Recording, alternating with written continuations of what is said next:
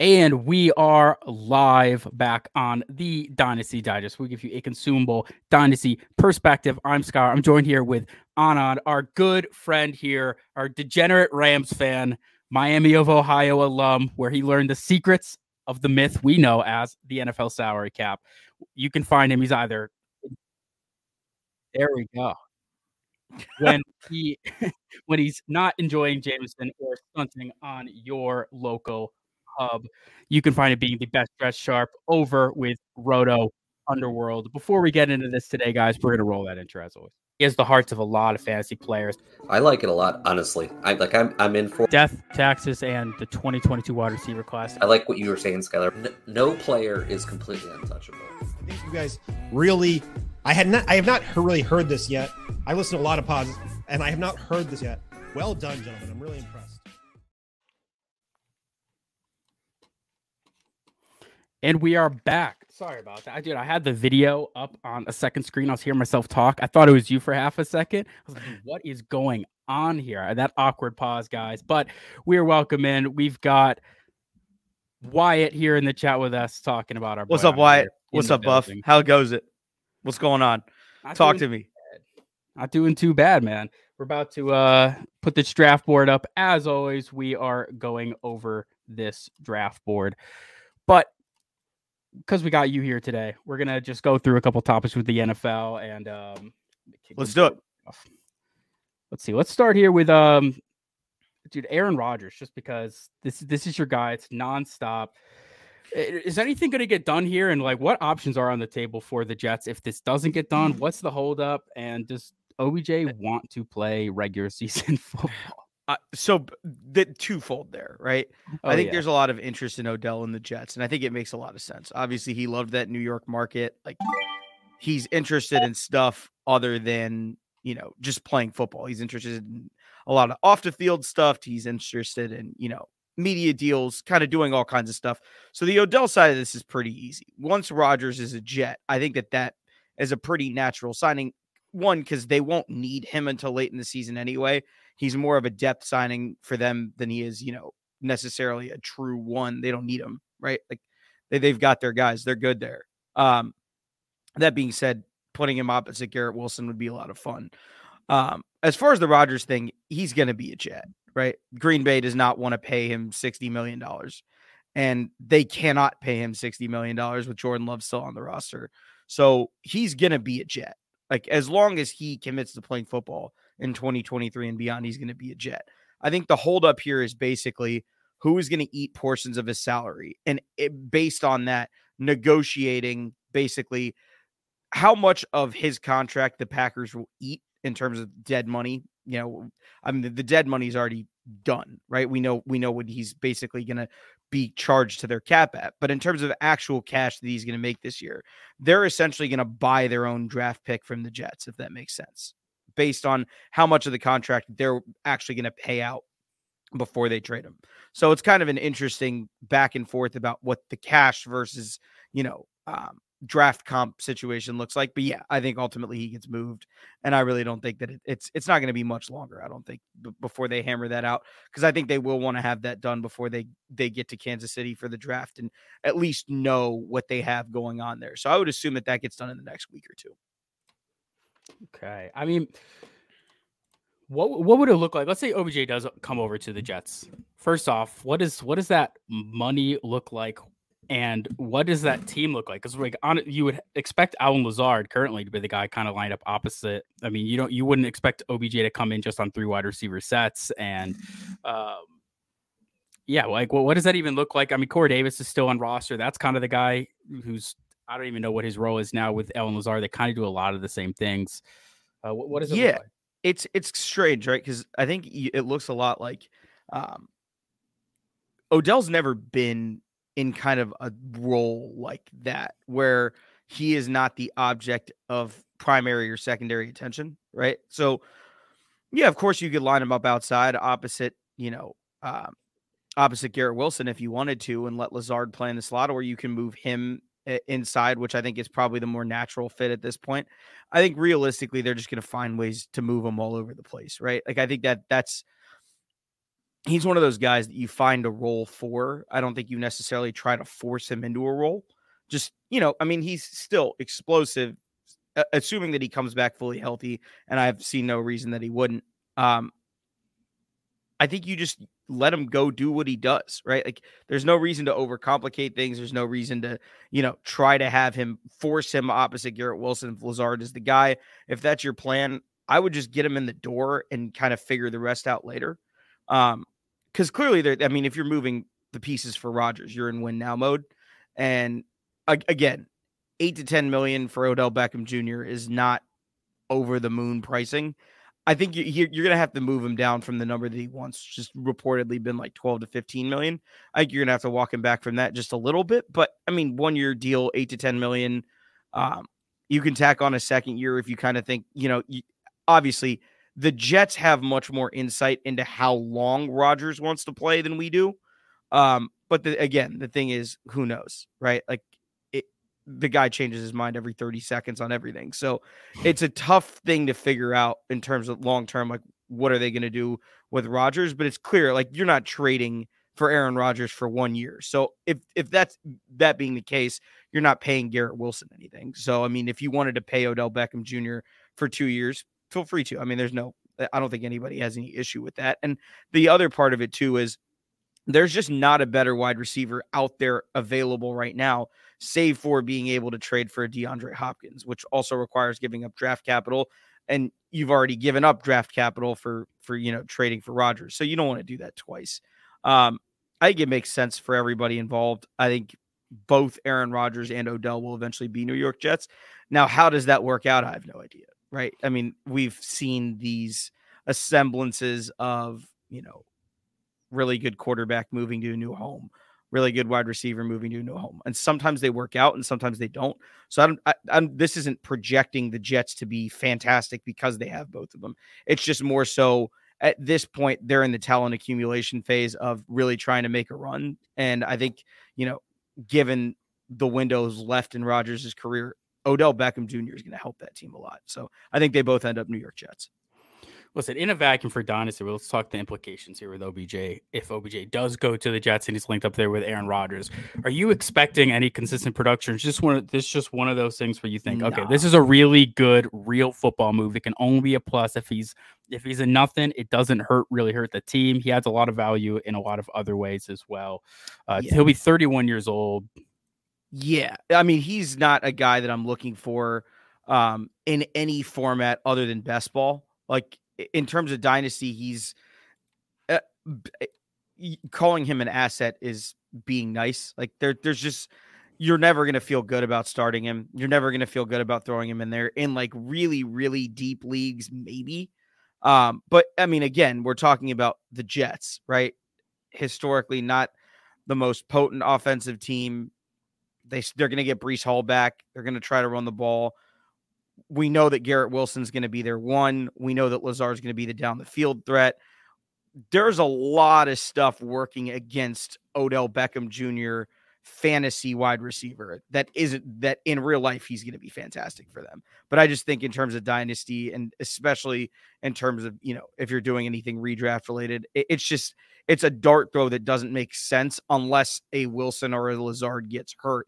Then I think there's a path to that kind of production as we saw with the Rams when Robert Woods got hurt, right? And then Odell was in town, you know, happened to be in town the day before.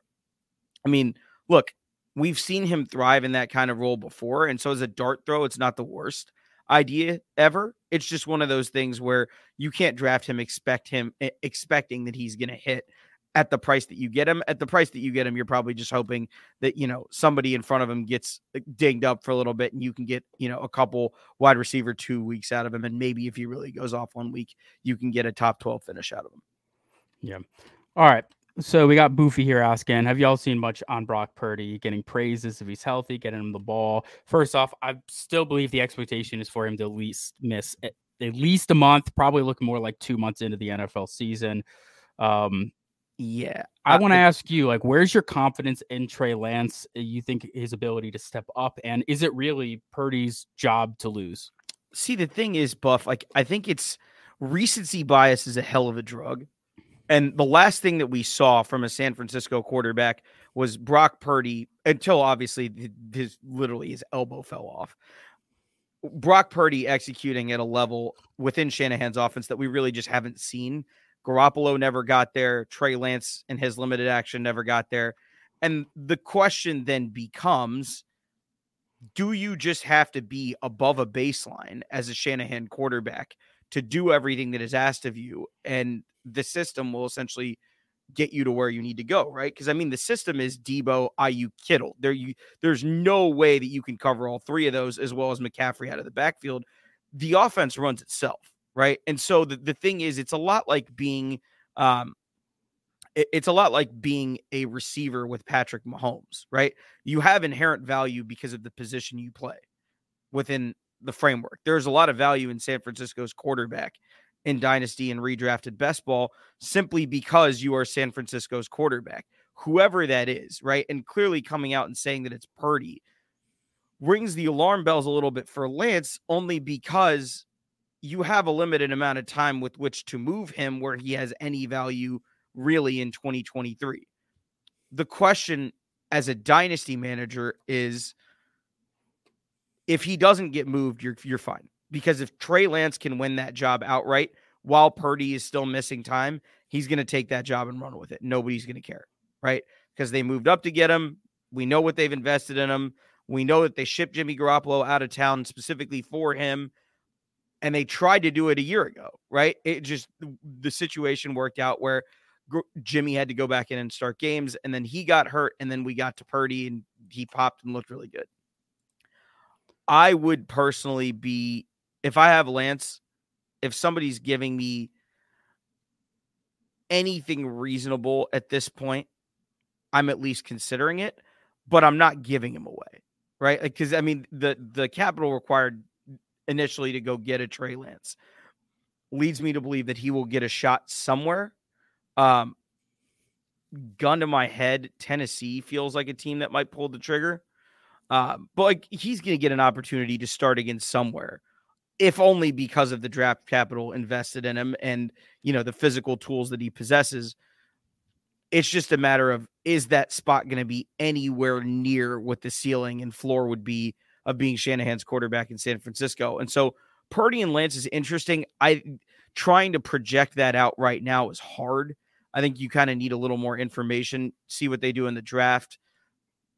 But I mean whoever is San Francisco's quarterback obviously has significant fantasy value because of who they're throwing to, and especially if they have any kind of you know rushing element to their game, which obviously Lance in particular does. Um, I would probably just hold both of them at the moment um, as we get some clarity because I think both do have value, both as San Fran's guy, but also value in, in the on the off chance that they're traded because I don't think they're going to keep both long term. Maybe they both make the roster in 23 and they ride this year out. But going forward, especially if you're talking dynasty value, I think one or both will get chances elsewhere also. So we'll see what San Fran decides to do because, I mean, again, Shanahan quarterback is a very valuable position to be in. It's just we have no real information on what that is.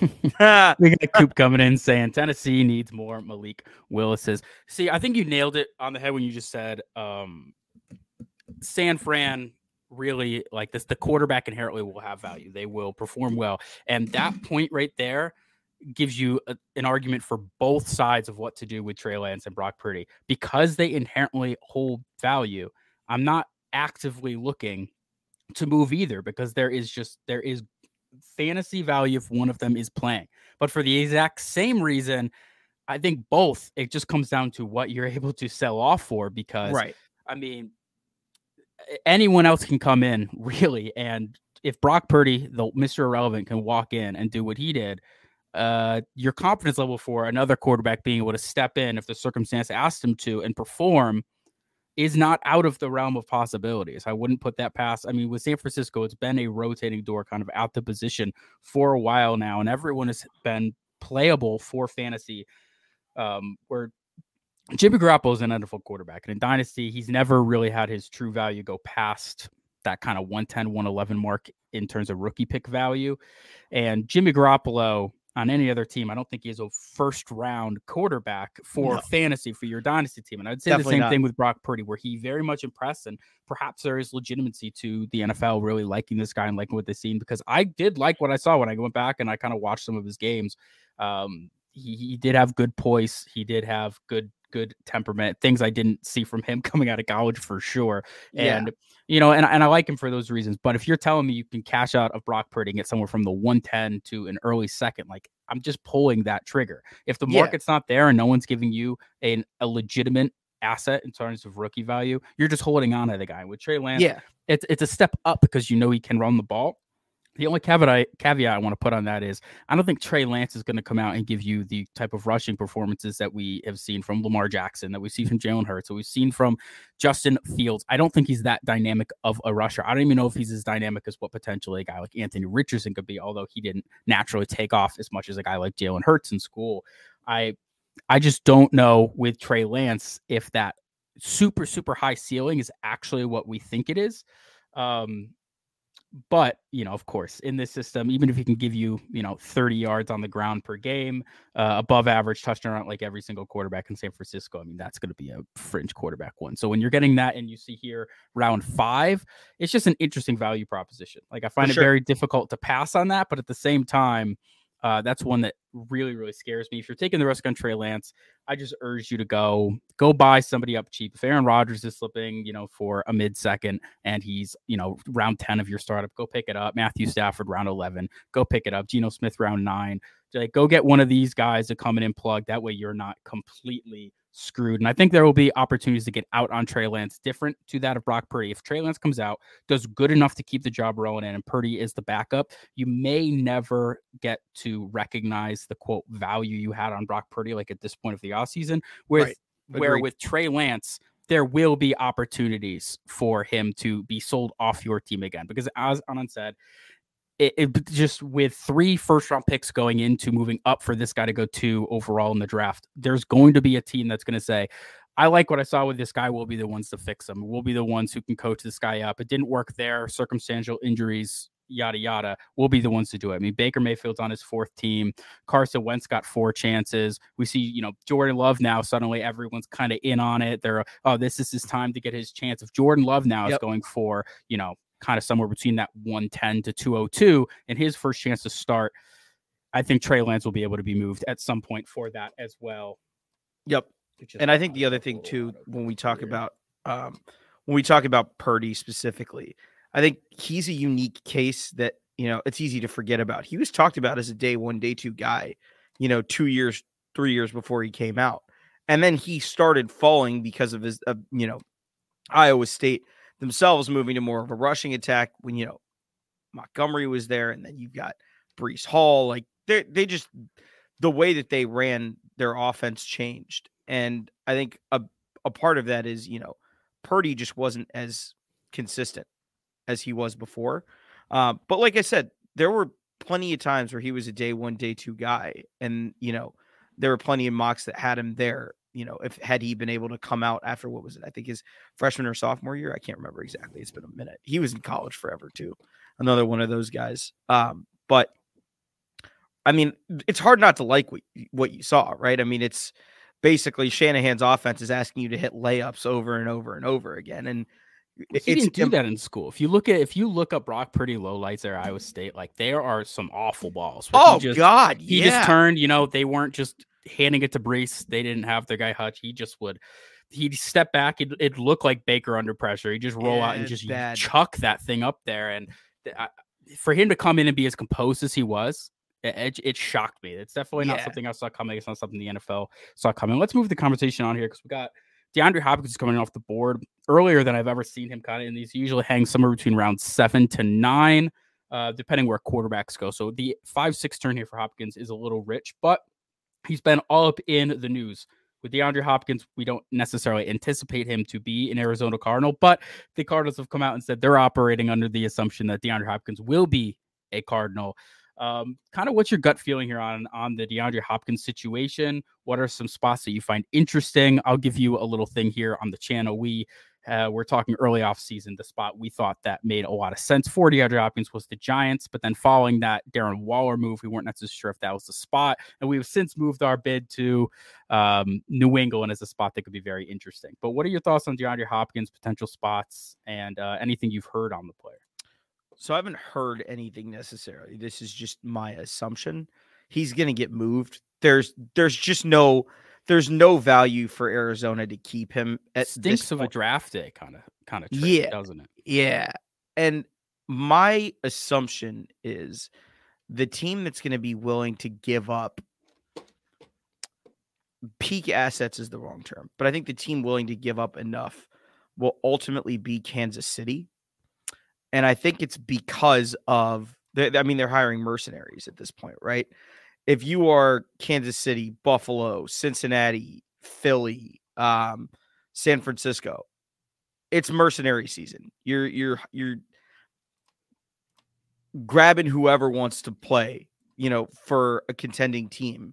And would Hopkins adjust his contract? We don't know, right? Like I think personally, if you're going to spend the money on somebody, if you are the Chiefs, you don't necessarily have to go the route of Hopkins, but I think that it would apply a lot of pressure to other AFC teams to go make a move if they were able to pull something off like that. So that's one that I would consider. But I mean, his landing spot is basically anywhere, right? Like, I mean, you're talking about a true alpha number one wide receiver for basically anyone in the league. When healthy, he's still been wildly productive. There's no, you're you're not worried about, you know, uh, you're not necessarily worried about age quite yet. But I mean, especially as a dynasty asset, right? Like this is the five six turn for Hopkins is kind of crazy. That being said, you know, uh, it's a little rich for my blood, but again, he's absolutely capable of paying off that slot, it's whether in Arizona or target hog. I mean, he showed yeah. last year when he came yeah. in. I know Hollywood Brown, who's performing really well, but isn't necessarily a volume wide receiver in his own right. No. DeAndre Hopkins came in was getting 15 plus targets a game, which led to almost 15 to 25 fantasy points per week for you guys, which his floor was absolutely ridiculous. He's still a player who's going to command those targets. I know with DeAndre Hopkins, his hit might not be, you know, as significant as somebody like Aaron Rodgers, but can you walk people through who might not understand, like when a player gets trade traded, like how does that work against their cap? Because everyone talks about the dead cap, the dead cap hit, um, and kind of oh this they, they can't move him because they'll have to eat part of his contract. I know for people who watch other sports, someone like the NBA, if I make ten million dollars and I get traded from Milwaukee to um, you know Brooklyn, I carry my ten million dollar contract. Now, can you explain how it's different in the NFL and how that makes trades a little more difficult and why you might go, that player got traded for too much versus that player got traded for a bag of peanuts. So basically, the salary cap is explained very poorly. What it is is a recurring charge card, right? It is an allocate. It's it's meant to be a resource tool, right? It's basically a a tool that allows NFL teams to spread out their spending over four years, right? We call it a four year window in the industry, and basically you have to get your cap, quote unquote, below a certain number. Now, that's not the amount of cash that you've doled out in a year, right? So, like, let's say we sign someone, uh, Joe Burrow, perfect example, right? So, like, let's say we sign Joe Burrow to a five year, $250 million deal with $150 million of it guaranteed and a $100 million signing bonus. In year one of that deal, right? We're paying Joe Burrow $100 million in his signing bonus and then $30 million of his contract, right? Because essentially there's $150 million left and it's 30 million, 30 million, 30 million, 30 million, 30 million, right? So even though in theory we're paying him $50 million a year, it isn't paid out that way. And so what the salary cap actually accounts for is despite the fact that you've paid Joe Burrow $130 million in year one, you're only allocating 50 million of it towards the cap, right? Then in year two, you take another $50 million cap hit. So to the salary cap, quote unquote, you've paid $100 million through year two, even though you've paid Joe Burrow $160 million. Then in year three, the hit goes on again, right? Another 50 million.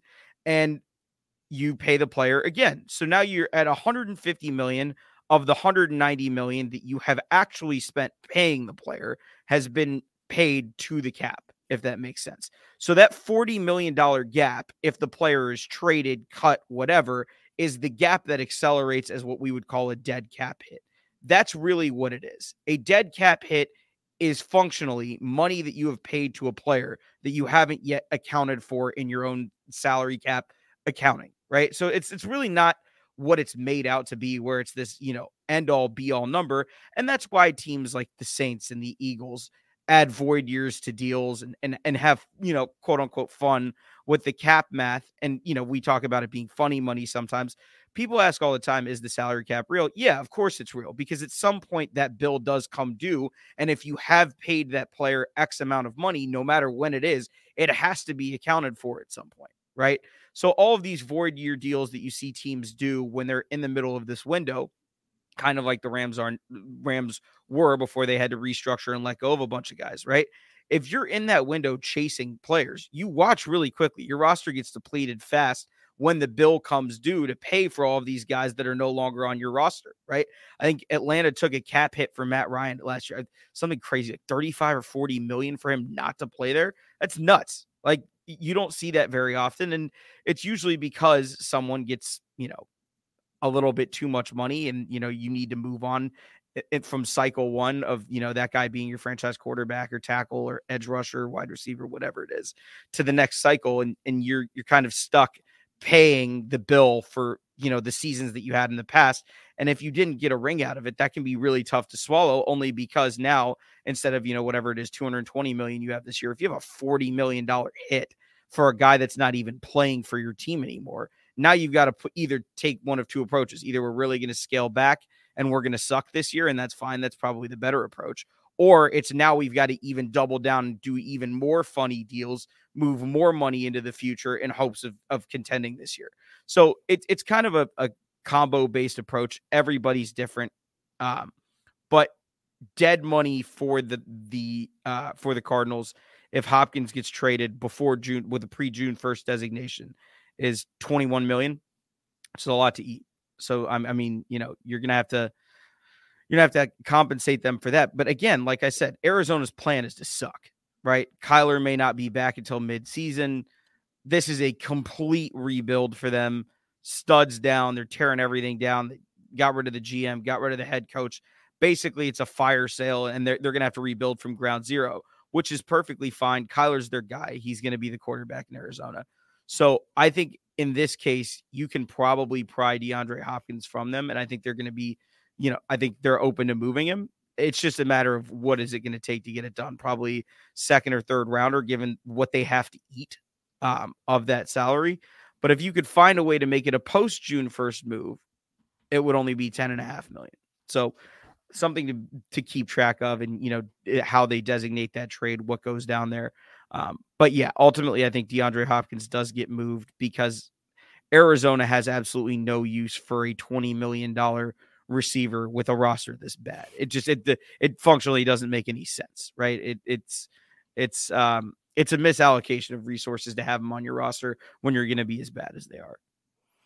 Right. So quickly before we go on, I just want to hit these comments. We got a great guest on tonight. Thank you, What up, Dave TD? it. That's the man.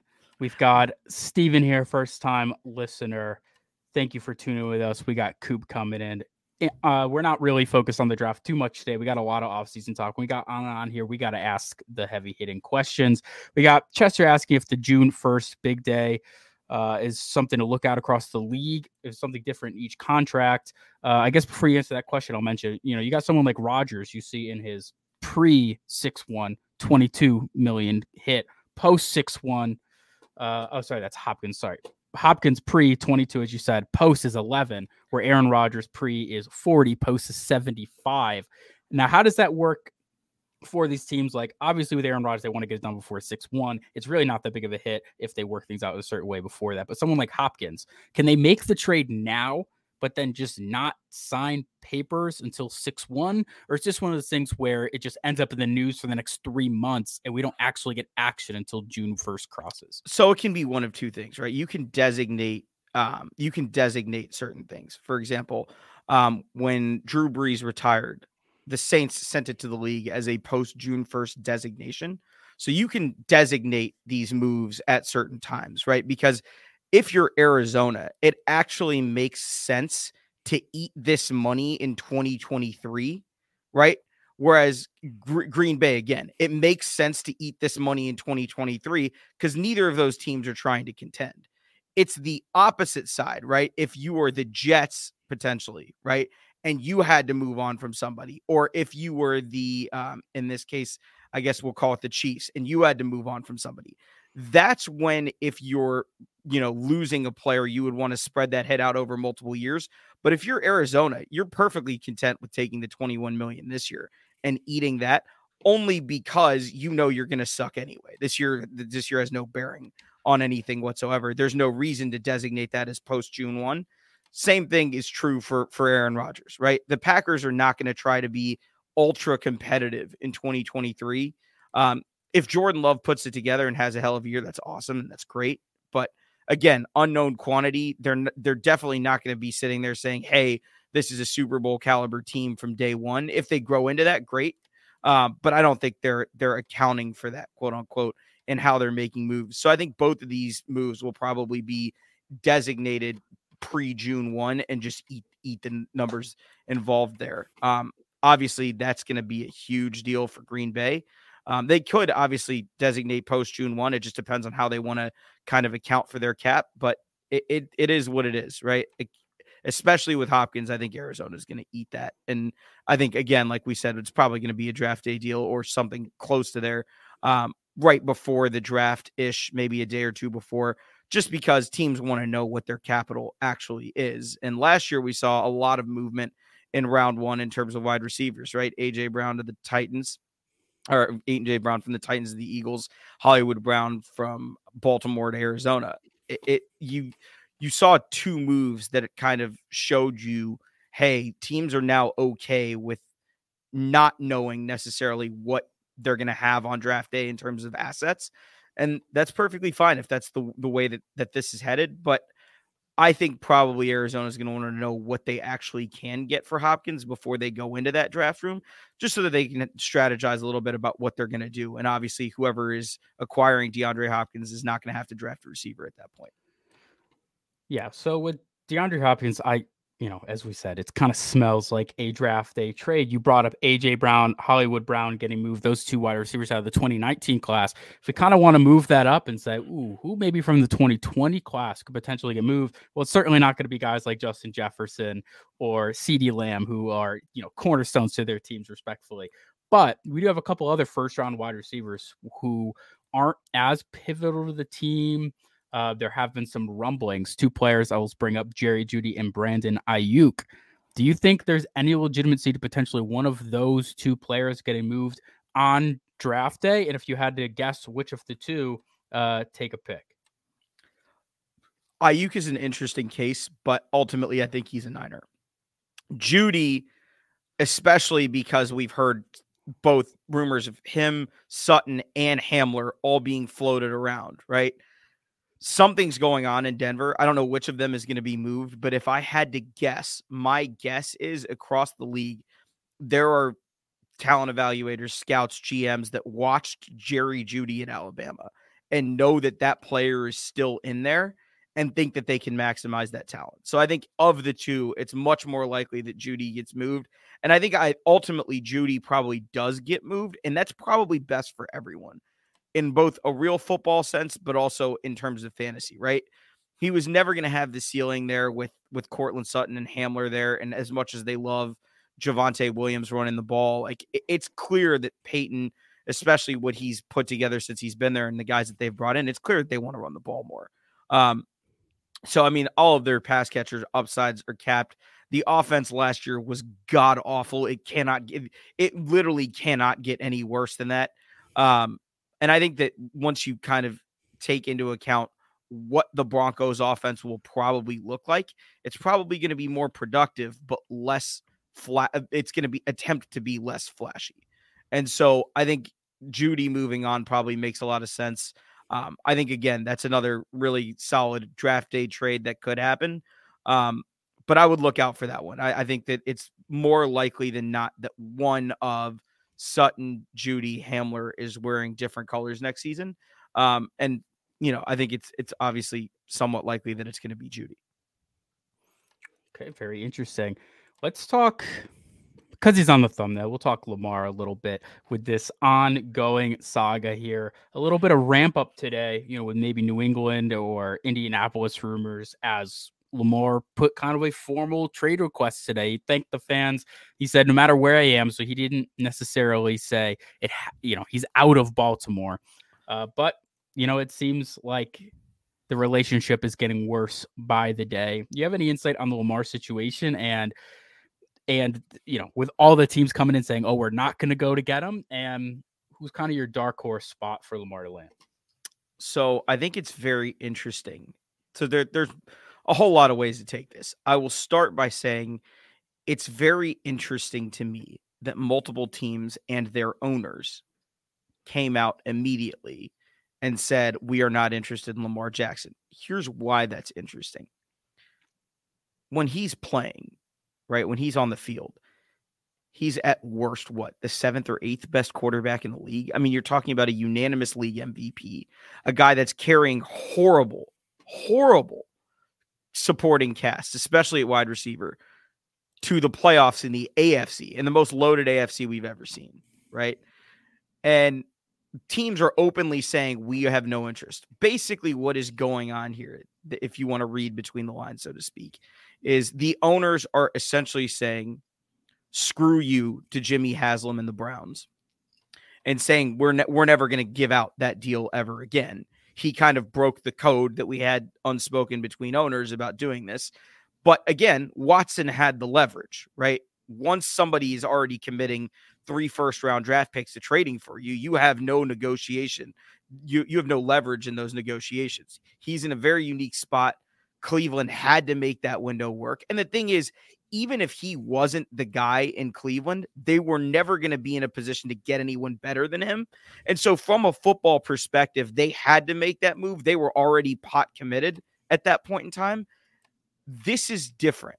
And the reason it's different is Lamar himself has boxed the Ravens in because Baltimore cannot now, since they applied the non exclusive franchise tag, they can't get more than two first rounders for him. It's in the CBA, right? Draft compensation cannot be agreed to, even if he signs a deal with Baltimore and then, and then gets traded, right? Because technically, this year he will be playing on that negotiated tag unless they void it entirely, which I don't see as possible, right? They're they've boxed themselves into this. So basically, what Lamar Jackson can now do is go to every other team in the league and meet with them and say, hey, look, I have yet to sign this. If you want to trade for me, you're going to have to give Baltimore their two firsts, which is fine. There's a limited number of teams that can actually do that. The Rams are not one of them, unless they go back and acquire a pick in 2023 that's higher than the one that they gave that they sent to Detroit, because you can only send picks in your draft slot or anything higher as the compensation for 2023 and 2024 here's where it gets interesting. Lamar can choose to wait till post draft to sign his tag to do whatever, right? If you wait until after the draft, those picks obviously become 24 and 25 ones. That's when the market for him will really open up because functionally there are teams that don't have their own 2023 one that would be interested. The Rams are a perfect example. In that case, right? If you're Lamar, you can actively choose to wait until May 1st, you know, post draft to decide what you want to do and, and, to decide what teams you would want to meet with. Or there may be teams that come to him and say, Hey, look, we're very interested. This is what we'd offer you. We just need you to wait until May 1st because we can't afford the 2024 eh, or the 23 and 24 picks in order to go get you, right? We're looking at 24 and 25 now. So the Ravens are incentivized to move him early because they get a 23 and a 24 one. He's incentivized to wait because there are going to be more teams involved and could potentially drive the price up. Either way, this situation has just gotten so messy that I'd be surprised if he returned to Baltimore. I mean, look, the guy has only asked one thing pay me what I'm worth. And we don't know what the negotiations or the numbers look like. But again, he is in that caliber of quarterback where you can pay him 40 to 50 million dollars a year and maintain a competitive roster because he does so much for you at the quarterback position that it almost doesn't matter what you've surrounded him with. The Ravens have been playoff teams with him at quarterback with rosters on offense that, that you look at and you sit there and wonder, you know, like, yeah, we like this running back a little bit, but they're on their fourth string guy. We like Mark Andrews, but it's Mark Andrews and a band of characters we've never heard of, right? Like Lamar Jackson makes everyone's life easier on offense. And I think that the team that that makes the most sense, the most fun outcome is Detroit. That's that's the one everyone would be over the moon about for fantasy, for real life. It, it's just that's the one where, you know, a team's ceiling goes from really, really good to okay, now you're all in. Now, now you're in a Super Bowl window. It's time to go win the thing. Um, but I think there are others that that'll come out of the woodworks. Atlanta's an obvious one. Indy's an obvious one. Um, you know, there's the pipe dream that that the Niners move everything. I don't think that'll ever happen, but that would be so much fun if we got to see that. Um, I, I think one of those three teams is ultimately probably where he ends up between the Lions. Um, I think you could also include Carolina there, but I think they're very enamored with CJ Stroud at one, and I think that's the direction that it's going. Um, but you know, again, you do not see 26 year old league MVPs available for trade ever for any reason.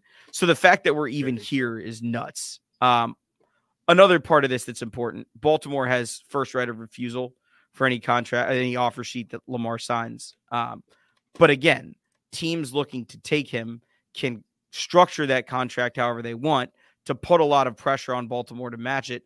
Because again, if somebody's offering him a $100 million in year one, you know, whatever the case may be, they can there are teams that can make that contract structure very difficult for Baltimore to replicate and sign off on. So I mean now you're playing a cat and mouse game and that's exactly what, what was always going to happen because you gave him the non-exclusive franchise tag. This is how all of this was bound to end. It's just going to get ugly. Um, I I'd love I mean I'd love to you know read the tea leaves and tell you where I think he's going, but at this point the floodgates just opened, right? I mean he yep. absolutely unleashed a bomb during the owners meeting and then kind of took over the news for the day. Which by the way, salute to Lamar. That's that's awesome. You love to see that. Yeah, it's one of those situations that's gonna it's gonna be the entire offseason. It feels like at this point it's gonna linger into camp. You know, doubt he goes. Is he gonna play to start the season? If there isn't a deal, I guess we'll have to come out and see. Um somebody here asking, let's see, they're asking Kyler for Lamar. No, Kyler Murray's the quarterback of the Arizona Cardinals. Could the Rams find a way? They could, but as Anand explained, they'd have to wait until a little further into the offseason so that they could right. use their 24 they... and 25 draft capital. And that would also involve something around uh, with Matthew Stafford to kind of make the situation work for them. Yep. Let's see. So tough spot. It really is a tough spot. Yeah. Um, let's talk a little draft because I know this is the time of the year you're trying to guess how the first round is all going to fall. Everyone here in our dynasty streets just wants to know where Bijan Robinson is going to land. Of course, half of the first round could end up with Bijan Robinson. I just want to ask you real quick, gut call: Do Philly or Dallas fight to see who can land Bijan Robinson on their team?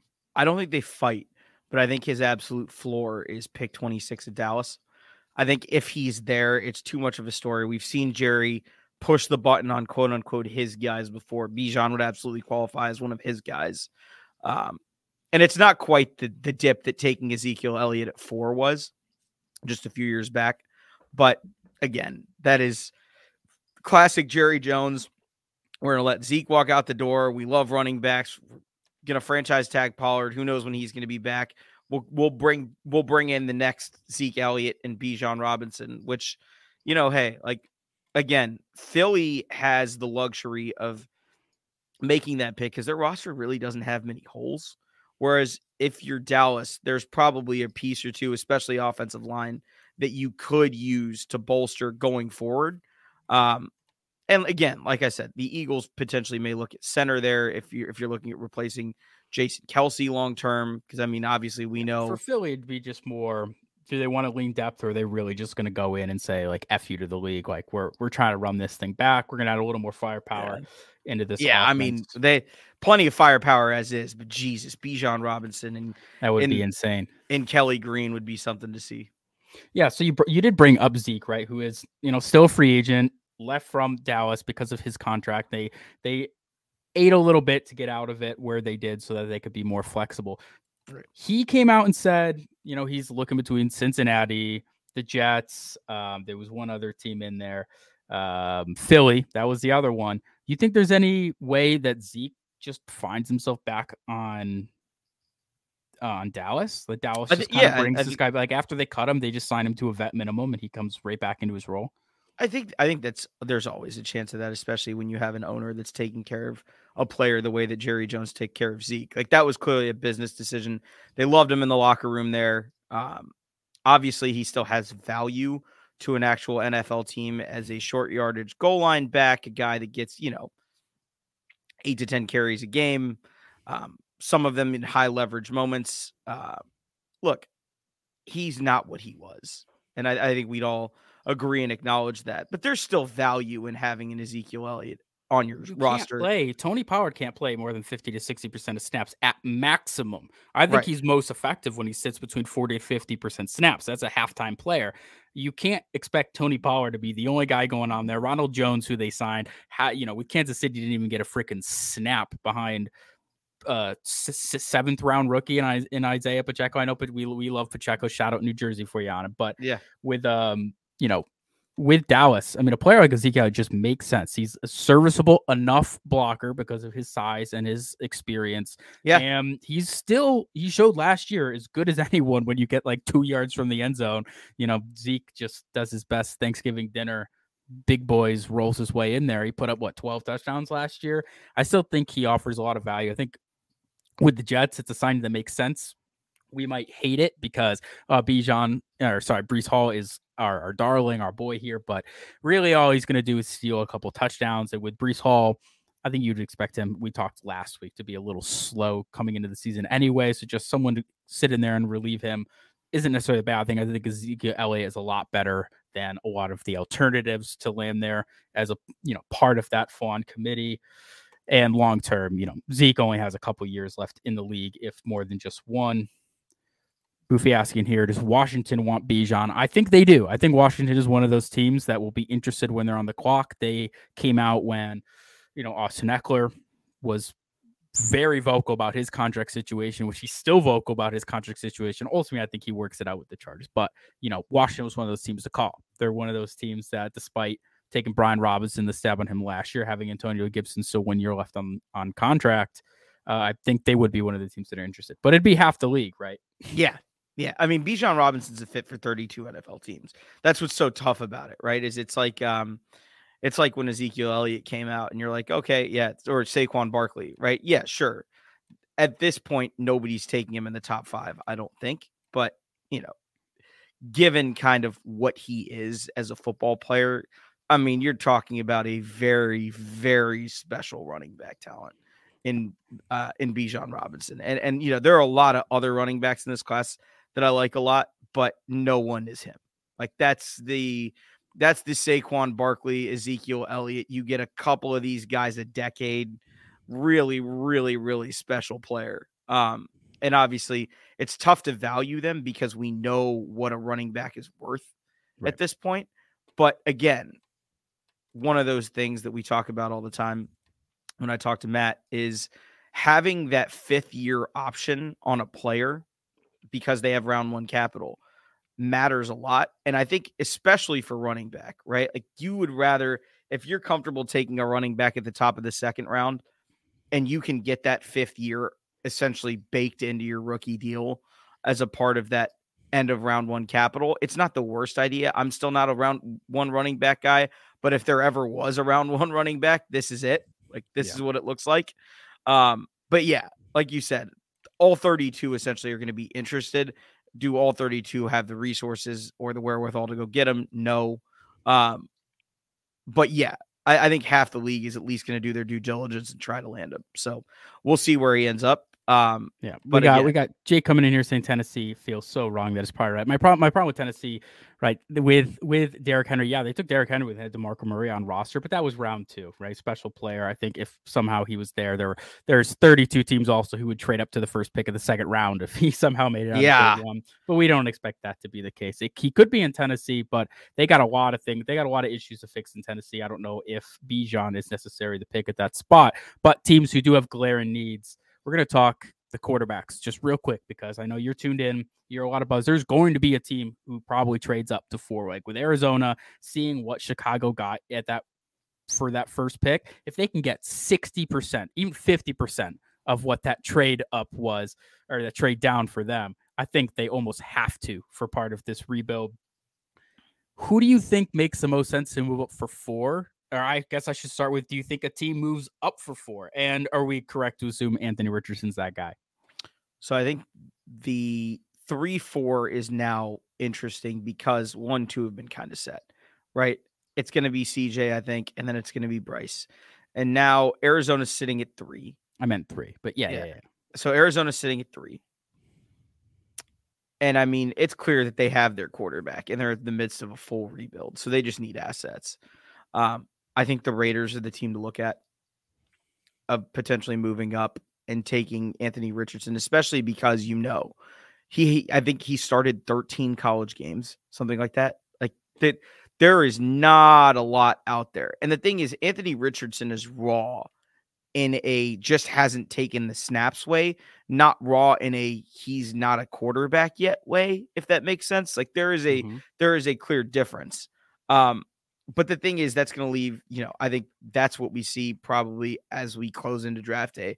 I think it's going to be the Raiders. It could be someone else. Who knows? Someone, someone has fallen in love with the physical tools that Anthony Richardson possesses, and his pro day is just going to blow the lid off of anybody that's there. Because I mean, look, if you're looking for a spandex workout, nobody's going to look more impressive than that dude. And uh, I think ultimately he will be the pick at three. And then the question becomes if you're Indianapolis at four, are you comfortable taking Will Levis? If you are not, are you open to trading back? Because at that point, right, your hand's been forced. If you're in, if you're a team, period. If you want Richardson or Levis, you're going to have to get to three. And if you want a guaranteed round one quarterback that actually grades out as a round one quarterback, you may have to get to four. And we may see quarterback, quarterback, quarterback, quarterback, which I think would be absolutely insane.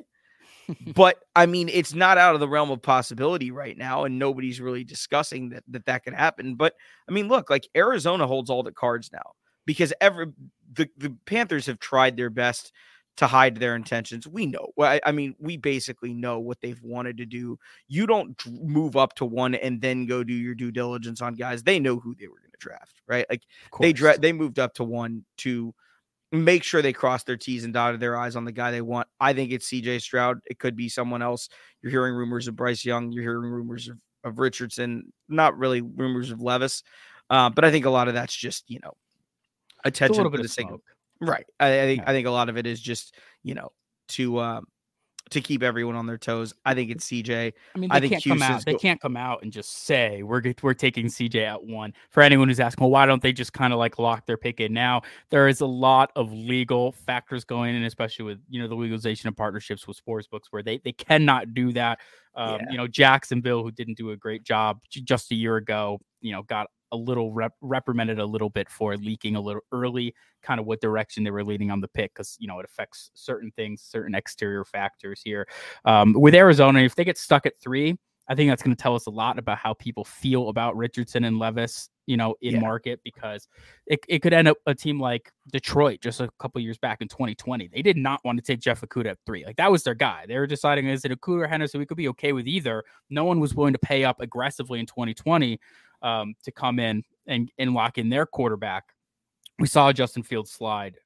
And then, you know, they end up having to take Jeff Okudah at three, which was a reach. You know, they felt they could have got him, you know, as far back as eight, nine, but they had to. So that's one of those situations where Arizona, I think if they get stuck making their pick, it's just kind of forced. Yeah, I don't think I don't think Arizona wants to draft at three. They don't want to, but you know, sometimes yeah. like just like your rookie picks in fantasy, like you might put 107 on the clock and you know, one on the block, and then you sit on the clock for six or eight hours, and you're like, I gotta make a pick. you know, I got I gotta pick a player here. Yeah. Um talking about picking picking a player that you might, you know, that uh, well, just, I'll just bring up Hendon Hooker, right? This is a guy where um, you know, if not for the ACL, some people feel like he might sneak into the first round. People feel like he might anyway. Have you heard anything on Hendon Hooker and if there's legitimacy to teams preferring Hooker to a guy like Levis? I mean, I'm sure he's higher on someone's board, right? Because again, the the thing that gets under discussed in all of this is there are shockers every year. I don't think anybody had Cole Strange in round one. Like there is a sure right there, and, and the thing is that that we uh, we all have to understand, and it's easy to forget about this as you you know, go about your daily life. You don't need 32 teams to fall in love with you. You only need one. That's it. And so basically, the question you're asking me is Do I think that one of 32 teams has a round one grade on Hendon Hooker? Yes. Will they actually draft him there? I don't know. Um, this is the concern with Hendon Hooker. We know that the offense that he came out of at Tennessee is a bit gimmicky. We know the history of 25 year olds coming into the league is not fantastic. There are concerns. That being said, when you watch what he did at Tennessee, especially against Alabama, and that's the one game everyone that's to, right. That's hard to to remove from your mind. It's like it's like watching Bryce Young against Georgia in the SEC championship game last year, two years ago. Sorry, and then you watch CJ Stroud against Georgia this year. There are certain games for a prospect that just stick in your head you can't get rid of. Hendon Hooker against Bama was incredible, uh, just incredible. That, that's everything you want to see out of a quarterback. Now, how much of that is translatable to an NFL style offense is tough because what Josh Heupel runs is incredibly successful at the college level. But again, there is a bit of a learning curve to go from that to a pro style offense. And the question is, you know, Hendon Hooker originally transferring from Virginia Tech, what are we going to see from him, right? That that translates to the next level. I think it really, really hurt him that that he got injured when he did and wasn't able to show out at the combine and really won't be able to show out at his pro day because I think a lot of the stuff that people want to see, right, as these quarterbacks go from these quote unquote gimmick offenses to the league is what does your positioning under center look like? Do you is it natural to you? Can you learn how to do this? Are you comfortable rolling to your right and rolling to your left? Are you comfortable play actioning hard right and then booting left and doing all of the things that you know he wasn't necessarily asked to do at Tennessee. It doesn't mean he can't do them. We've just never seen him do it. Right. So right. I think it's unfortunate for him that his injury occurred when it did in the manner that it did. Obviously, you never wish injury on anybody, but the timing of this one's particularly gutting because I think he, he deserved to have that shot to show everybody what he can do. And yeah, I mean, I, I think to answer your question in summation, yeah, somebody is going to have Hendon Hooker maybe as their number three quarterback in this class. Um, but will they actually trade up to go get him? Will they will they invest first round draft capital? I'm not sure. I still think that, that most teams are going to be comfortable with him more as a day two guy. But again, it depends on how these quarterbacks go. Because if they go one, two, three, four, you don't have a lot of time to wait, right? Like, yeah, action breeds urgency. And so if you're sitting there in the middle of the first round and you realize that the top four quarterbacks are gone, if you have a round one grade on Hendon Hooker, you might have to, you might feel you have to pull the trigger on that. So, I mean, again, like I said, it only takes one team to fall in love with you. Um, and the the exact opposite is true too. and I don't think that gets discussed often enough. If everybody's out, at some point you become a value, which is kind of how Tennessee ended up with Malik, or you know the Titans ended up with Malik Willis last year. They probably didn't want to draft him, period. But at some point he becomes such a value yeah, uh, you're sitting there in day three, you know, sorry, day two, you know, round and three, two. and they're like, you know what, this guy, there was something to it, right? There's there's yeah. some tools there. Yeah. We'll throw a stab at round three. That's not a pick that necessarily has a high rate rate, regardless. Uh, you know, there's some organizations out there who just like taking a day three quarterback every single year because you never know. The one time it turns into, you know, Kirk Cousins, it, it was it was an extreme value, way more than you could ever imagine. Um, so for them, I'm sure they just looked at it and said, well, you know, maybe it's not day three, but here in round three, you know, it's it's worth at least a little bit of a dart.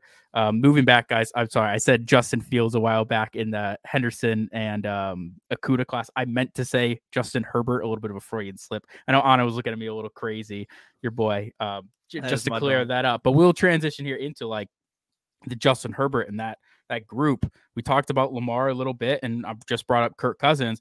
We got Kirk Cousins, Justin Herbert, Tua, Joe Burrow, all kind of due up for extensions. I want you I wanted to ask you, like, what's the impact that having like four Pro Bowl level quarterbacks all kind of entering extension talks in the same time? Like, what does that do to the market? What is that? How does that change where other players may see money? How aggressive teams might be in moves? What do you? I think? think I think you've got to consider too, right? So the the first contract is going to be the best for the team involved, right? the deal that gets done first is obviously going to be used to negotiate deal number two, deal number three, deal number four, right? So waiting to be last, so to speak, in line comes at a price, right? That's They're Dallas. all right. They're all going to get there, right? I think Lamar is the most obvious one because I mean we know that there's going to be trades and stuff involved. He's probably going to be after a couple of these. Burrow, Herbert, that's just they're easy. They're going to be max extensions. You're going to see somewhere in the you know 50 million plus average annual value. You're going to see probably 3 years guaranteed.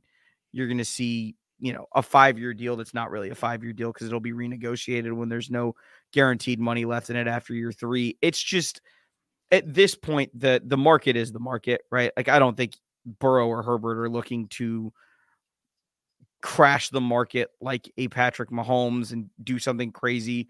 I think they're both going to probably push for past the 124 million guaranteed that Russell Wilson got. Um, they're probably looking at somewhere between 130 and 150 million. The one that signs after might get a little bit more just because they have the con the base contract to negotiate on. But that's basically what you're looking at, and and that's kind of going to be the new floor for negotiations for franchise quarterbacks. Um, but that's just how it works, right? You know, and obviously eventually someone will break the cycle and buck the trend, but basically being the next guy to get paid means you you're going to be the biggest contract they have. Um, you know, you're going to probably sign the biggest contract in NFL history, and then the next one's going to be the same thing, and you know that number just keeps going up and up and up. And um, obviously, you know, the way that, that Kansas City structured Mahomes' deal gives them a lot of flexibility to do stuff that other franchises simply don't have because of the way that they've structured theirs. But look, like Burrow and Herbert are clearly worth the money. They're two of the best quarterbacks in the league. They've had massive success despite all kinds of chaos around them for both um, obvious extension candidates, obviously neither team has any question on whether or not they're a franchise quarterback and whether or not they'd pay him. So it's just basically a matter of getting there and hammering out the finer details of what each guy wants. Um, but I, I, have no doubt that both of those extensions get done this offseason. Yeah, I feel like Joe Burrow feels like the one that'll get done first. That team, especially with them having Tee Higgins kind of do it for an extension. If they can clear, if they can get Joe done first, you know, set the market, then they they have a lot more time to work on how the rest of the team slots in around him. Uh, so at least that's where I'm hoping. Yeah, because um, I mean that the, the, obviously we're talking about Higgins' potential extension too. Um, but then Chase the next year also. It's so, the year following, of course. Yeah. yeah. So I mean, you, you got there's a lot a lot to plan for in Cincinnati, but I mean, ultimately they'll they'll get the Burrow deal done. That's not even a question. Do you think Ryan Tannehill is a guaranteed starter for 2023? I mean, he's he'll be turning 36 this year. Is, is that a player? Because it's somebody just in Dynasty I'm looking like he doesn't even go top 12 rounds of startups. I've seen him slide as far as round 15. Um, do you think, have you heard anything on Ryan Tannehill? Do you expect him to be the starter for the Titans? I have not, but I would, I can see a situation where um, someone who has Super Bowl aspirations has their quarterback go down and um, looks for a lifeline and sees him as that lifeline. I could definitely see that happening um, mid season this year but I don't think it, at some point Tennessee's going to have to see what they have in Willis, and you know, if they're talking about potentially being willing to move Henry, if they're talking about you know after moving AJ Brown, we've seen what that roster looks like. It, it's a it's a mess right now in Nashville, and, and they've got to find their way out of it. But I mean, I can assure you, Ryan Tannehill is not dragging them out of it. He was very, very successful as their quarterback for a couple years, but it just feels like it's time. You know, 36 years old. We've seen the best of what Ryan Tannehill has to offer, and it's perfectly competent at an NFL level, but it's not going to move the needle for a team like Tennessee to to really take that next step. Because I mean, you're not you're, they're never going to be they're not even going to be favored in their own division, right? And I mean, the the worst case scenario, God forbid, if you're a Titans fan, you may wake up May first and have a division where you have Ryan Tannehill and Malik Willis, and you're in a division with potentially we know what Trevor Lawrence is. Bryce Young in Houston, and God forbid Lamar gets traded to Indianapolis. You wake up and right. you're you're in a division with those three. You're I mean it's it's rough out there and I mean I I cannot see a scenario where he starts the whole year unless they get off to a torrid pace and somehow rip off a few wins early that we don't see coming.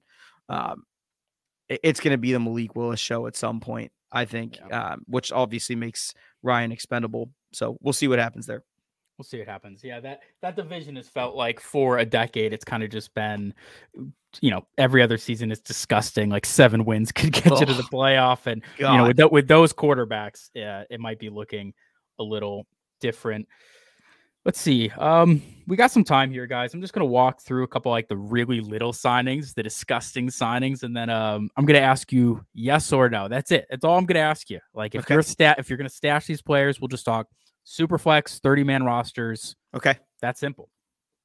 We got Deonte Harty signing two years, 9.55 mil guaranteed here with Buffalo. That was following the Isaiah McKenzie release where he signed a one year with Indianapolis. You got any interest in stashing one of those two players?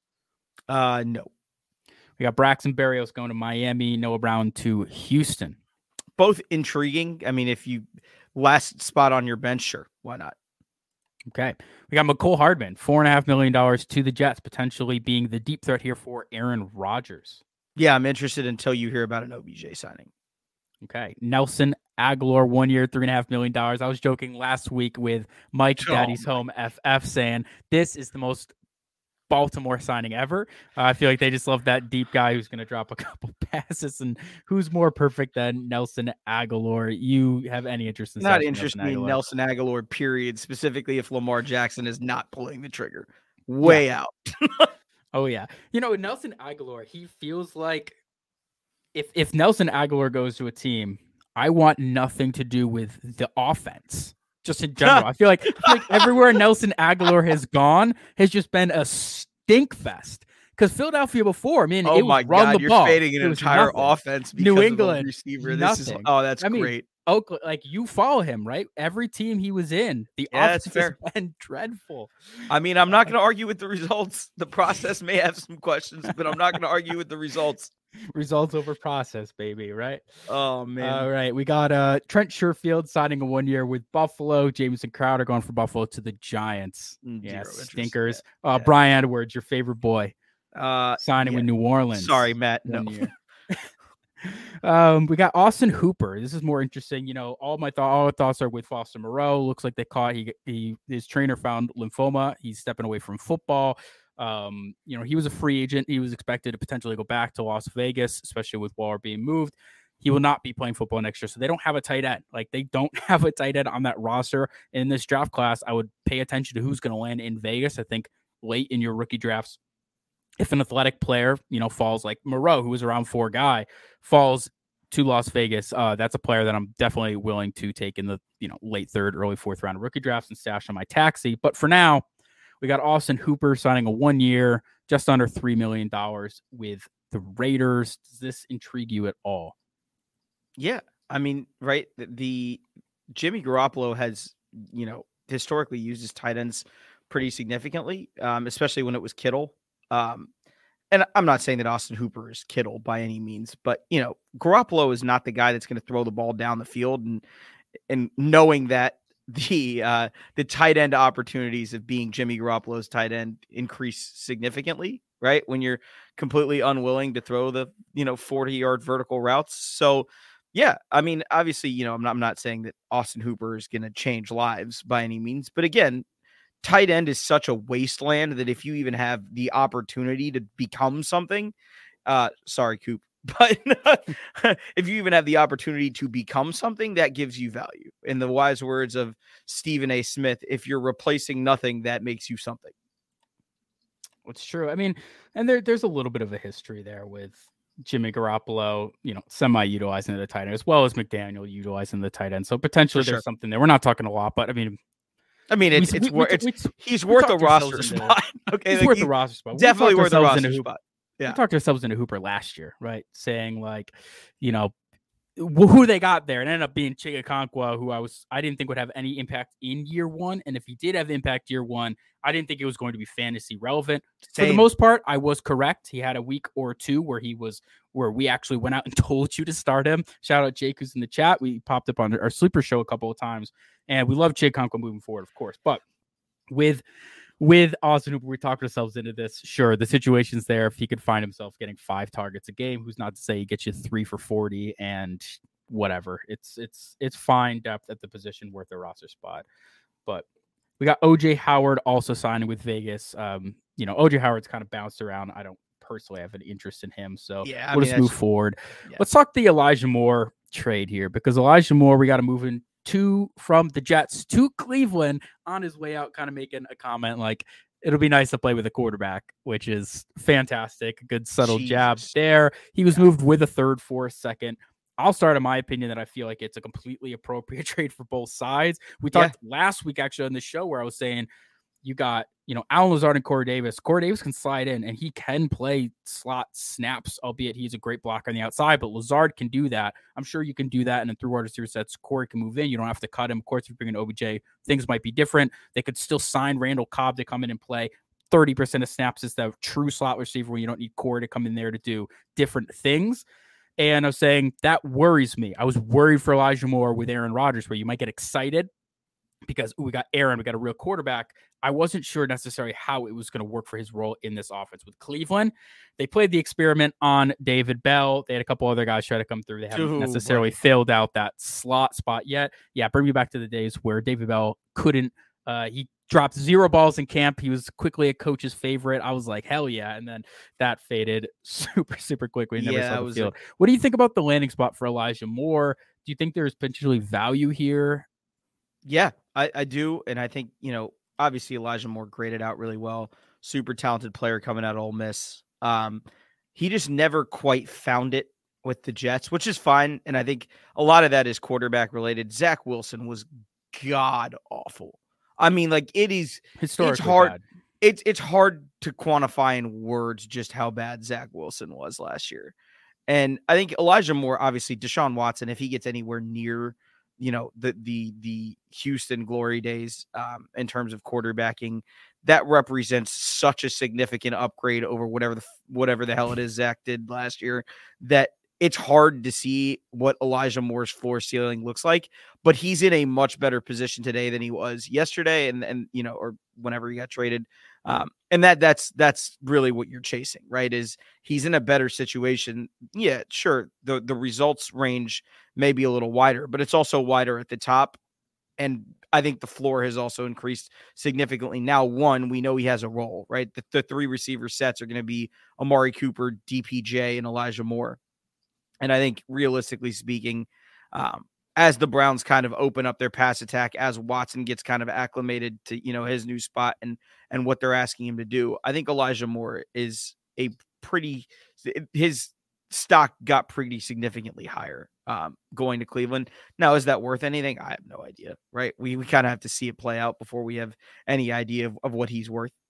Uh, we got Jake coming in here saying Mitchell Trubisky once threw more touchdowns in a game than Zach Wilson did in all of last year. Yep, that, that is, is embarrassing. A, that is a true, true statement. That there. is embarrassing. Shout out to Jake. That's embarrassing. Yeah, and there, there is there is a non-zero chance too that Elijah plays some snaps in two wide receiver sets there for Houston. Yeah, I, DPJ kind of gets you know relegated a little bit where they can move because Amari Cooper is one of those wide receivers who can move around a little bit. Um, mm-hmm. So that could be very interesting as well. Where I don't think necessarily on the Jets he was going to find himself in those two wide receiver sets with Corey Davis there. Um, right. So, all right, we got a couple quarterbacks here. You know, no teams. I'll just ask you the same thing. Any interest in in stashing them, or can you just cut them at this point? Carson Wentz, Matt Ryan, Teddy Bridgewater, and Thomas Edward Br- Patrick Brady Jr. Um, so run me through these again. You got Carson Wentz, Wentz no, Matt Ryan, no, Teddy Bridgewater. Nah, I mean, as like a deep league stash of super flex, sure. Thomas Edward Patrick Brady Jr. No, nah, Brady's not coming back. That's I it. don't know if you've heard of that guy. Yeah, that's the goat. Stay retired, my guy. It's time. I'll walk you through a couple of the yeah. intriguing quote bad quarterbacks, bridge quarterbacks, backup quarterbacks for sure. Uh, Taylor Heinicke, Jacoby Brissett, Andy Dalton, Jarrett Stidham, Mike White, Case Keenum, Marcus Mariota, Gardner Minshew, Baker Mayfield, all signing with teams. Give me one name from that group that you think has the best chance to compete for a job. So run me through the list. The list one more time. We got Taylor Heinicke, Jacoby Brissett, Andy Dalton, Jarrett Stidham, I should bring with their teams. Heinicke's Atlanta, Brissett is Washington, Dalton, Carolina, Stidham, Denver, Mike White with Miami, Case Keenum is Houston, Marcus Mariota went to Philly, Gardner Minshew in Indy, and then Baker Mayfield finds himself down in Tampa. So Minshew and Baker are the two that make the most sense, right? Because Heinicke's going to Atlanta essentially to back up Ridder because they've got to figure out what they have in him this year. Um, Brissett going to Washington again right? We're assuming that like Washington for a quarterback is an interesting spot if you have a guy, but they seem to be pretty committed to Sam Howell being their guy. Brissett is a capable starter if he were ever to, you know, if you know Howell is either imploding or you know you or you know has gets injured. Brissett's a perfectly capable super flex starting quarterback. No issues about it whatsoever. I just don't know that he's going to get the opportunity. Um, Dalton to Carolina, we know what this is. They're going QB at one. So, I mean, Dalton's just there as insurance, veteran, you know, leadership, whatever you want to call it. Um, Stidham, White, Keenum, or Stidham, White, Keenum, uh, Mariota, they are what they are, right? They're they're backup quarterbacks for backups quarterbacks' sake. Uh, Minshew and Mayfield are the two interesting ones, right? As if Indy has those three quarterbacks go off the board one, two, three, and are sitting there and don't want Levis, what's their plan? Right? There is an avenue where Gardner Minshew does start games for Indy. So, I mean, depending on how cheaply you can get them, that may be somebody in a super flex format that I'm at least stashing.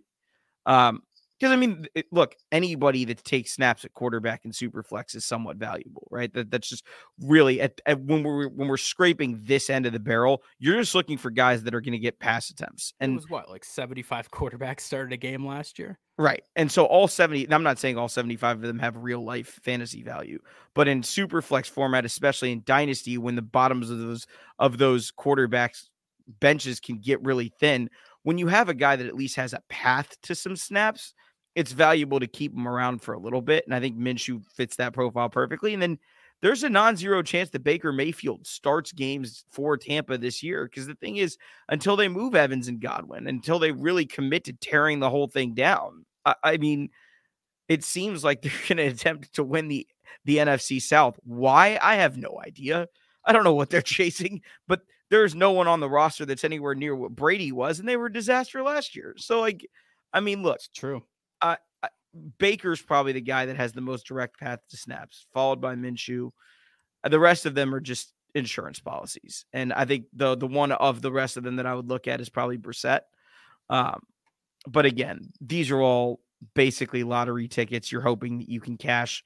Um, nothing super exciting um, in this crew of guys, but you know, again, Baker, if not spectacular, there are pass attempts coming. Minshew, same thing. Brissett, same thing. So, yep. Uh, yeah. No, I, I completely agree. Yep. Of of those guys, you know, I think Baker Mayfield and Gardner Minshew. I mean, if you get both those guys in your team for a third, totally cool with it. Basically, yep. every other player on the list, if you can package them with a third to grab a second, because someone is looking for their backup quarterback, that's I would do that absolutely in a heartbeat. Anyone on that list that's over the age of 31, get whatever the whatever the hell you can for them. Um, with Andy Dalton signing with Carolina, you think Matt Corral is droppable?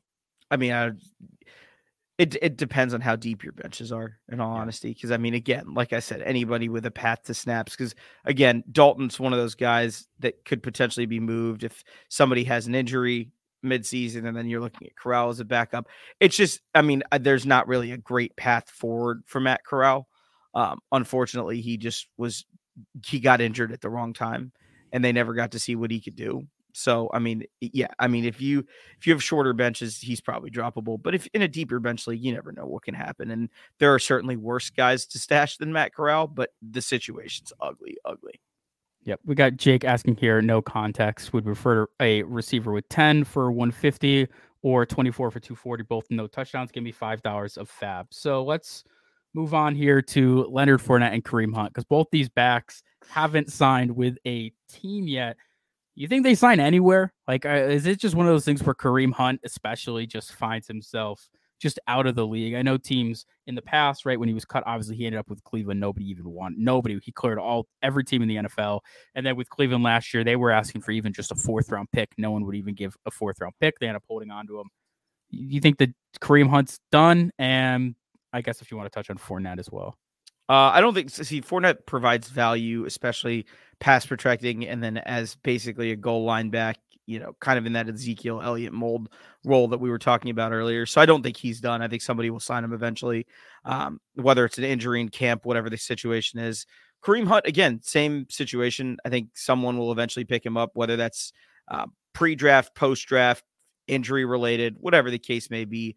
I don't think either guy is quite done yet, but they're they're, in they're in the sunset of their careers. Both of them are for uh, sure, as any running back is. We got Jake here saying we were he was hoping I would take David Bell over Steven Smith Jr. You heard it here, David Bell. That's the career we're we're looking for. Yeah, Jesus.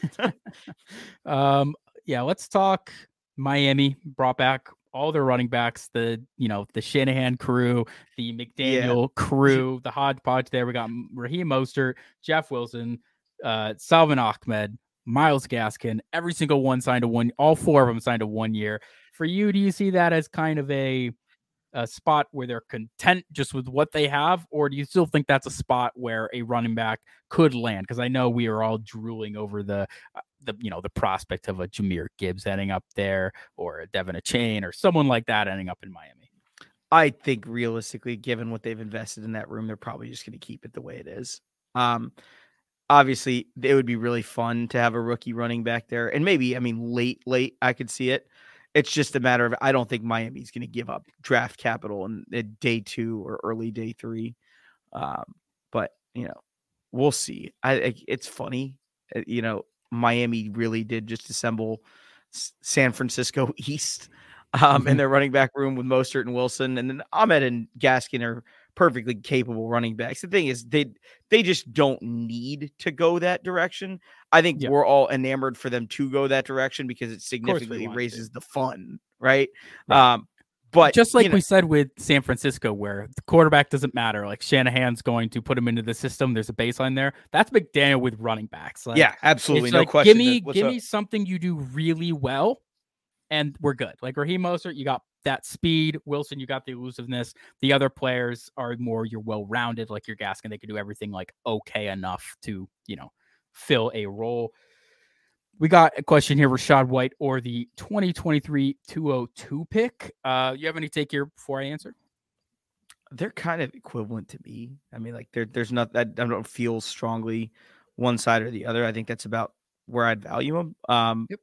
Kind of depends on how you feel about Rachaad White, which I perfect personally I hate all running backs right now. So, you know, it's it's kind of one of those, you know, take your pick. Uh, I don't have a strong opinion on this one way or the other. Yeah, if you like Rachaad White, I think that's a fine spot to take him, right? I think at a vacuum, I have Rachaad White over the running backs. We'd expect at 202, but you know, there's a non-zero chance that a guy like Downs or Flowers is there at 202, and you can have a conversation if you prefer one of those wide receivers over Rachaad White himself. You get more flexibility with the draft pick. But when we look at that spot with running backs like your Zach Evans, your Sean Tucker, these types of backs at that spot, Kendre Miller, we don't even know if they're going to go day two, right? They could yeah. all end up, some of these guys could slide day three. The running back position, every running back that is in this class is going to go day two until they don't. Inevitably, the value of these players is going to get Thanos snapped, and that 202 could end up being a spot where you don't love any of those running backs nearly as much as Rachaad White, you know, or it could be a spot where you're getting about equal value. So I think it's appropriate. And funny enough, that running back you take a 202 could end up being Rachaad White's running mate there in Tampa Bay. You right. never know. That's also a possibility. So entirely fine with Rachaad White, but always risk with running backs this point of the year. We'll touch a couple little things. We'll get you out of here. Um, I just want to talk Alvin Kamara real quick because we got Jamaal Williams. We haven't talked about him yet. He went to New Orleans, uh, mm-hmm. reuniting with Taysom Hill, his three year, $12 million contract on a scale of one to 10. How terrified are we to have Alvin Kamara on our rosters right now? Probably a seven. Okay. It's not as bad as I thought it could be. Yeah. I mean, it could get worse. I mean, Alvin Kamara is still a ridiculously talented player. Um, we know that Derek Carr is going to bring stability at quarterback that they didn't have. Now, I still think that the Derek Carr move was ridiculous. I, I don't understand why they did that. Um, but you know, for for fantasy purposes, right? That's going to bring a lot more stability to New Orleans offensively in terms of how they score points and sustain drives. Um, I'm not completely out on Kamara for by any means, but you know, based on prices for what you got him, for what you acquired him for a year or two ago, it's looking pretty grim. But yeah, um, again, there's no, I have no issue with it personally. Um, Jamaal Williams is going to steal some goal line work. He's going to steal some touchdowns. Um, but we know what we know what Kamara's value really is, and his value is really as a pass catcher, and you know, especially in in PPR formats, what he gives you as a pass catcher is is almost unmatched across the league. I mean, there are very few guys that give you the kind of floor that he gives you week to week. Um, Williams is going to eat into his touchdowns, but again, like we said, does improving quarterback help some of those targets be a little bit more valuable? I mean, I have no idea. We're uh, Kamara is a wait and see, but I think we've seen what he can be, and I think he still can be that. It's probably just going to be 80%, 70% of what he was when he was, you know, basically RB1 in all formats. Um, I don't think you, you're going to see that again. Yeah, I agree. Uh, we got Jake saying here, who do we risk I think is first tight end off the board? We believe in the Kincaid hype. I'll start by saying I believe it's just going to be Michael Mayer, the first tight end off the board. I do believe in the hype. I think there's a very good chance that Kincaid and Washington slide into the first round. They both, you know, Kincaid's upside. I think, man, you know, GMs in the league are as excited with him as you know t- any tight end in the recent classes. And with a player like Washington, you're basically getting to add an extra tackle there who can you know potentially leak out catch a couple balls, be super athletic. Your run game is significantly improved. Washington. I think there's a lot of teams at the back end of the first, maybe a team like Buffalo, maybe a team like Kansas City who could potentially, you know, really uh, take the stab and grab a player like that. But yeah, I think it'll believe Mayer. Somebody's saying here since he needs a rookie tight end, I think that's where Michael Mayer makes a lot of sense. Mayer makes a lot of sense. I've seen plenty of Cincinnati fans that I interact with on a day-to-day basis that are all over Darnell Washington just because of the like we what we said, right? He's yeah. a sixth O lineman that can run routes and tested as a freak because of course he is one. I have no idea what Kirby Smart is feeding those boys at Georgia, but my God. It's these Vegas boys, man. Oh, I'm my. telling you, because we got Darnell coming out. Kincaid is all the both of them are Vegas boys. Are they really? Here. I did oh, not yeah. know that both of them. With Washington, my only concern with Washington when we're talking fantasy, right? Even if he goes round one, which is a significant possibility, I'm still probably not taking that risk until the late second of your rookie draft, just because Agreed. there's a really solid chance. I know we saw that one-handed catch. He jumped like you were in a room with Darnell. Everyone looking at this dude. He's just he's one of those guys who is actually built different. But um, the question will remain what kind of passing work he gets, right? Because when we said it's like getting an extra tackle, teams are going to utilize him like that. Now he might he might sneak out and grab some touchdowns, put up a fringe tight end one season like a Jonnu did a couple years back, but there's also the possibility he just ends up being like Jonnu has, where it's just other than gimmicky red zone plays, he's pretty much just that extra tackle, and he really opens things up for your pass catching possessive tight end. Let's round this thing out with one last go at yes or no on it. You ready? Yeah, hit it. All right. Um Kenny Golladay. No. Robbie Anderson. Uh n- no. Marvin Jones. Yeah, I think there's still something there. Jarvis Landry. Uh God, he's we're getting really close to the point where that's a no, and that breaks my heart. Julio Jones. Yeah, I think there's still value a little bit somewhere in there. Sammy Watkins. No.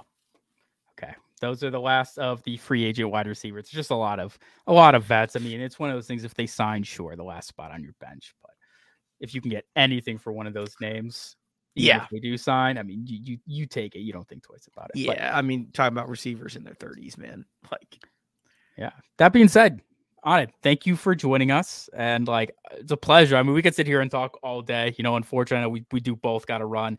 I appreciate everyone who s- stayed tuned and listened with us through this whole thing, even when, you know, we we both kind of rant off at times. On, um, you got anything to plug here before we get out? Uh, no, nothing, nothing really to plug. Obviously, um, as most of you know, I, I have a show with Matt Kelly and Podfather on Roto Underworld called The Decision Point, where we go over kind of uh, salary cap stuff, contracts, GM moves, kind of analyze everything from the top down. Um, obviously, would appreciate the listen, but thanks for having me, Buff, and you know, uh, thanks to everyone in the chat for asking really insightful questions. I had a great time, man. Yeah, uh, thank you very much. Um, you can find all things JWB at JWB underscore FF. Listen, if you love talking football, just come on our Discord. We got we got drafts going every single day, mock drafts. It's a, it's a really good time. You can potentially getting some startups with us. We had a question a way back said if we've paired Aaron Jones with AJ Dillon. I don't typically pair two backs on the same team in underdog best ball drafts, but if you are on underdog and you're looking to get into drafting, please use code JWB for a deposit match up to $100 for your first time users. If you're not familiar with best ball, it's a league setting where they set your lineup for you, take your best lineup every single week. So it's best if you want to fill that draft fix against real players in real rooms with real prizes. But come Sundays, you don't have 40 plus lineups to set because that's very overwhelming. I can tell you from experience, you know, oh, best boy, ball, yeah. best ball is the spot for you. Till next time, guys.